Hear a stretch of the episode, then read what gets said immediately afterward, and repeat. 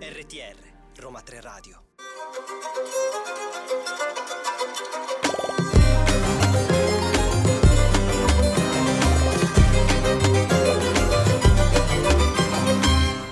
Ciao a tutti, io sono Francesca e state ascoltando Ladra di Libri. Oggi parleremo di un autore che quest'estate mi ha rubato il cuore. Sto parlando di Joël Dicker. Sebbene la sua ultima uscita in termini di libri risalga allo scorso anno, solo di recente ho recuperato quello che è definibile come il pilastro della sua produzione artistica, il caso Enrique Ber. Questo libro, uscito ormai più di dieci anni fa, è già un bestseller e sono convinta che anche fra altri dieci anni riscuoterà ancora un grande successo. Non vi parlerò nello specifico della storia di Enrique Ber, bensì di quelli che sono i leitmotiv della scrittura di Dicker, dato che avendo ormai divorato quasi tutti i suoi libri, mi ritengo abbastanza ferrata sull'argomento. Oltre al genere di appartenenza di quasi ogni suo romanzo, ovvero il thriller, i libri di Dicker sono accomunati da alcuni caposaldi che rendono la sua scrittura riconoscibile e scorrevole, tanto che, nonostante l'amore di ogni suo libro, che più o meno conta almeno 600 pagine, si è sempre estremamente coinvolti nelle vicende narrate. Il primo tema ricorrente della sua produzione è sicuramente quello dello scrittore. In tutti i suoi romanzi, infatti, è presente un personaggio il cui lavoro è quello di raccontare storie. Le declinazioni che poi ognuno di questi personaggi ha nel corso della narrazione è, a mio avviso, sempre innovativo, mai banale. Il secondo, più che un tema ricorrente, è una struttura. Dichiara infatti ama sviluppare le sue storie su più linee temporali, generalmente due e con due misteri che se all'inizio sembrano a sé stanti, poi alla fine convergono in una scioccante rivelazione finale.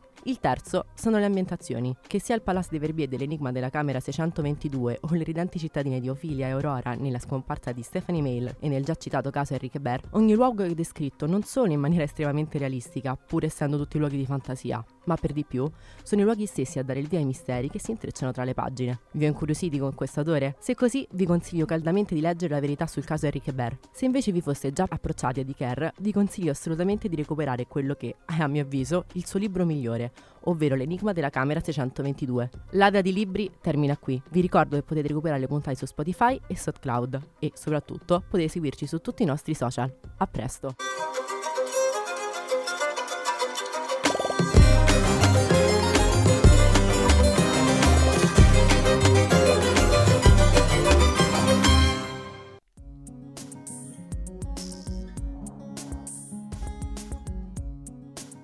RTR Roma 3 Radio